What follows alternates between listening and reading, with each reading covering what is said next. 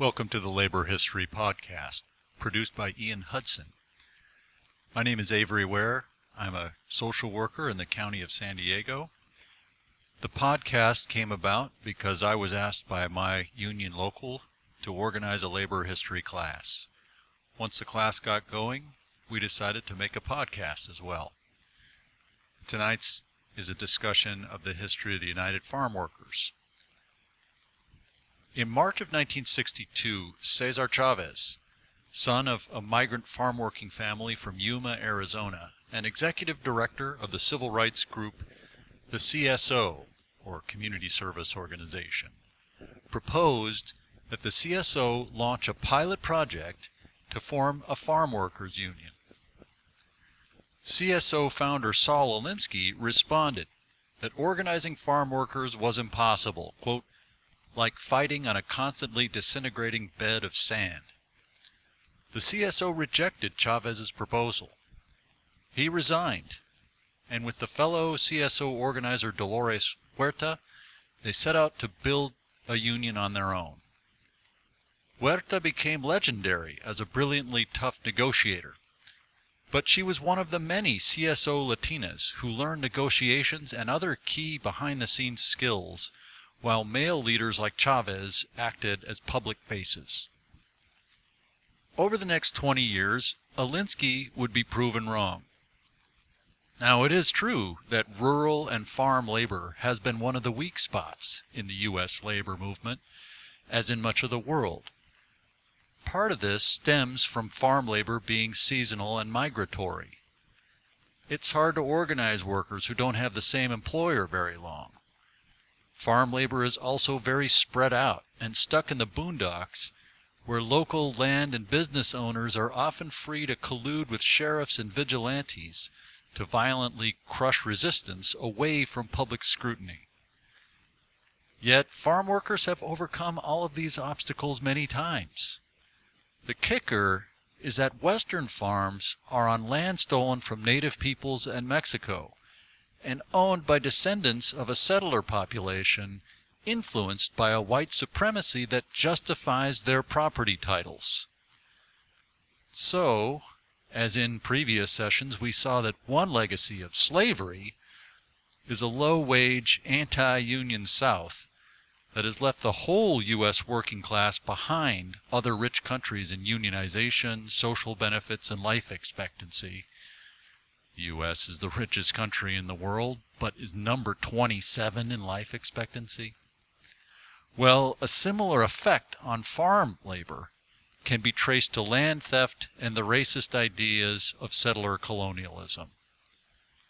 Contrary to myth, harvesting fruits and vegetables is not unskilled, but as former farm worker Felix Cora told me, highly skilled labor. But it's paid at unskilled rates. Farm workers were left out of the 1935 Wagner Act, allowing National Labor Relations Board union elections so that the law could pass without antagonizing landowners in the South and Southwest. As far back as 1903, Mexican and Japanese farm workers self organized a union.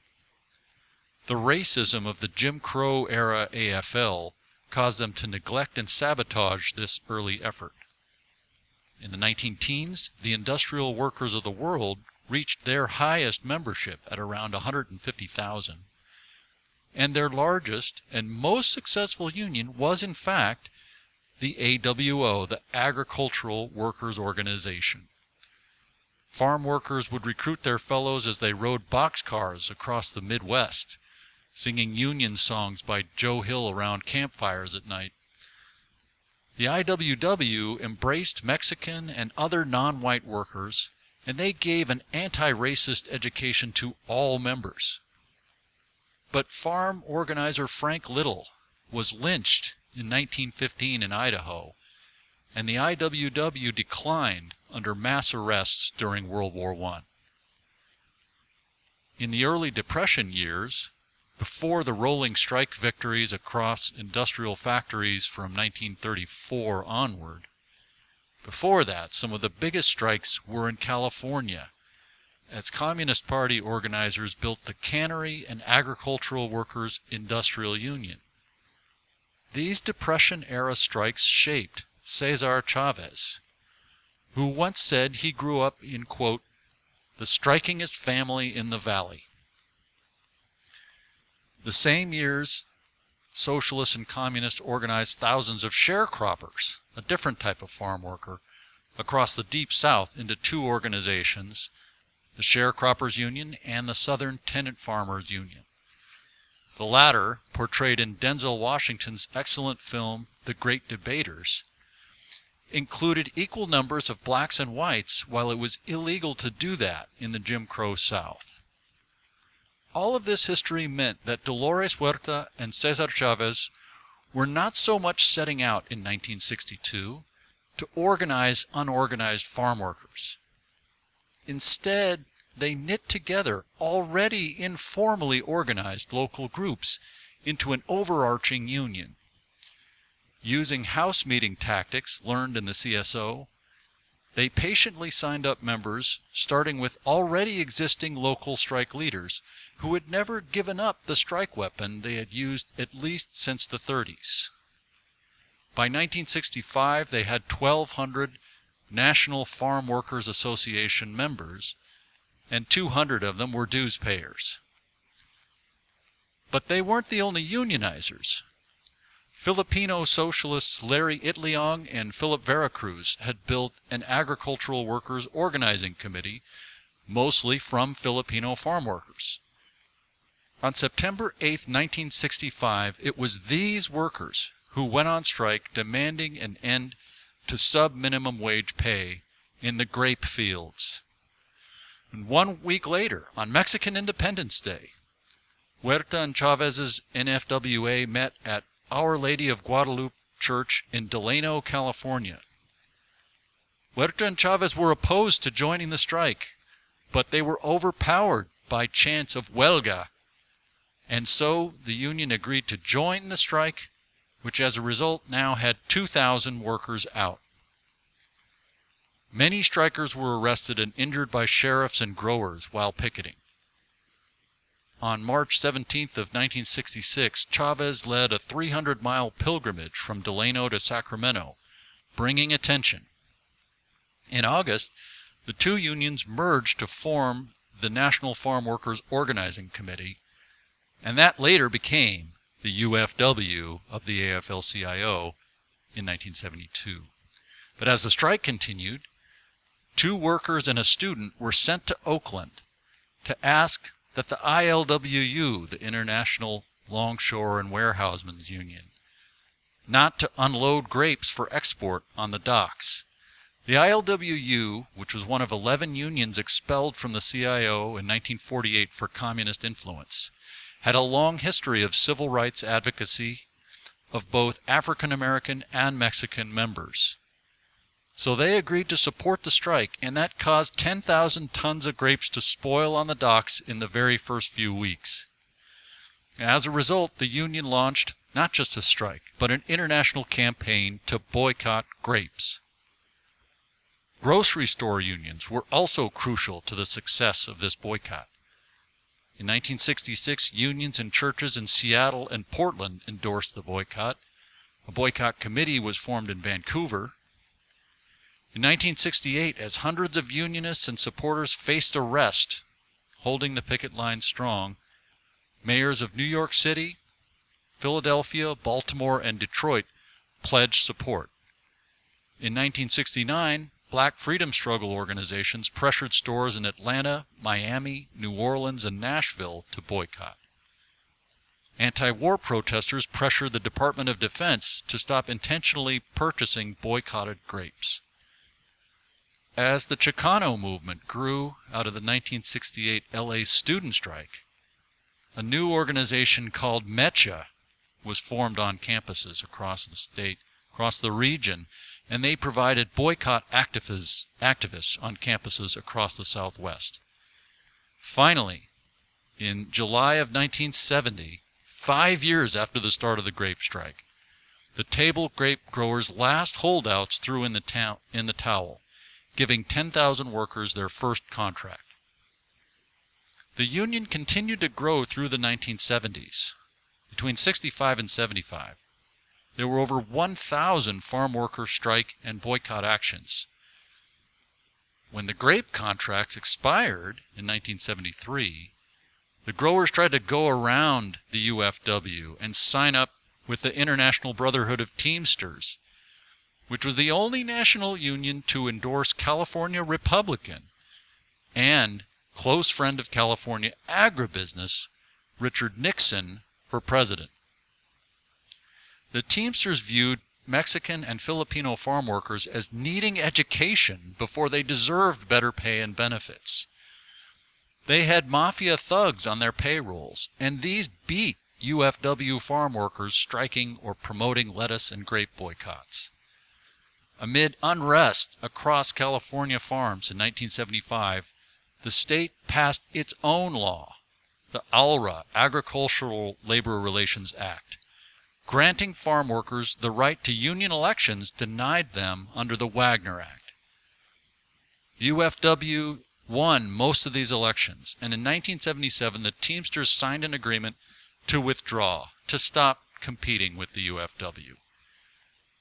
With up to 80,000 members and a California wide strike in 1979, the UFW had become the most successful farm union in U.S. labor history. There's much to learn from all these successes. There were also serious failures, and these hurt the future of the United Farm Workers Union, today a much smaller organization.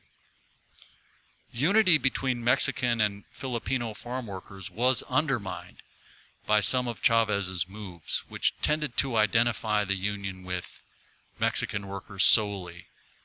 And Chavez at one point visited Philippine dictator Ferdinand Marcos on a friendly visit, enraging the left leaning Filipino farm working leaders.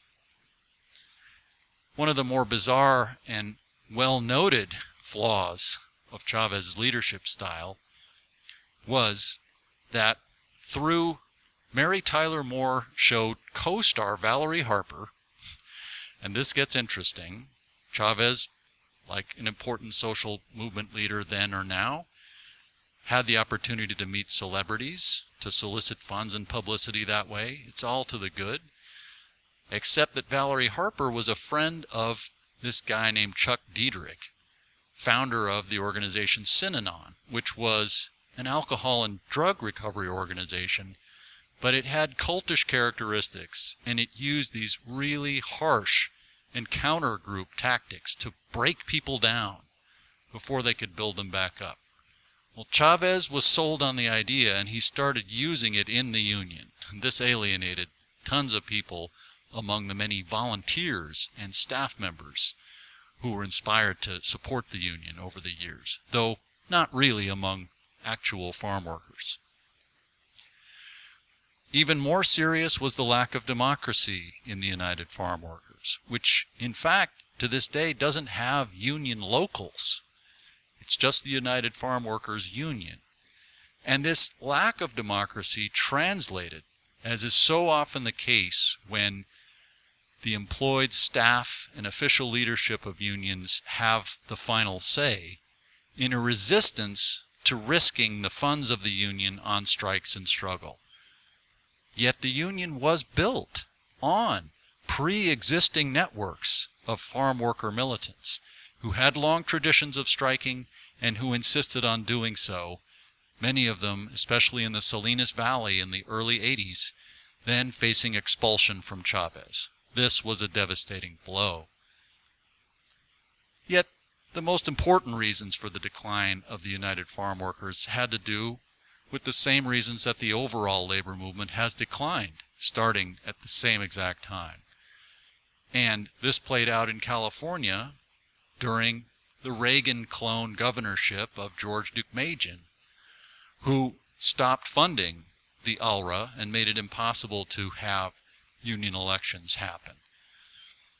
Today, the United Farm Workers is still around with a few thousand members under contract, but it's no longer the largest farm workers union.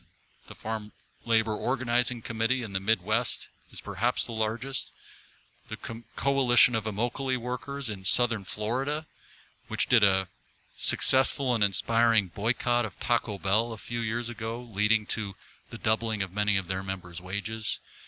There are farm organizers in the dairies of Vermont, among apple harvesters in the Pacific Northwest. So farm worker struggle continues. And the positive legacy of the United Farm Workers continues as well.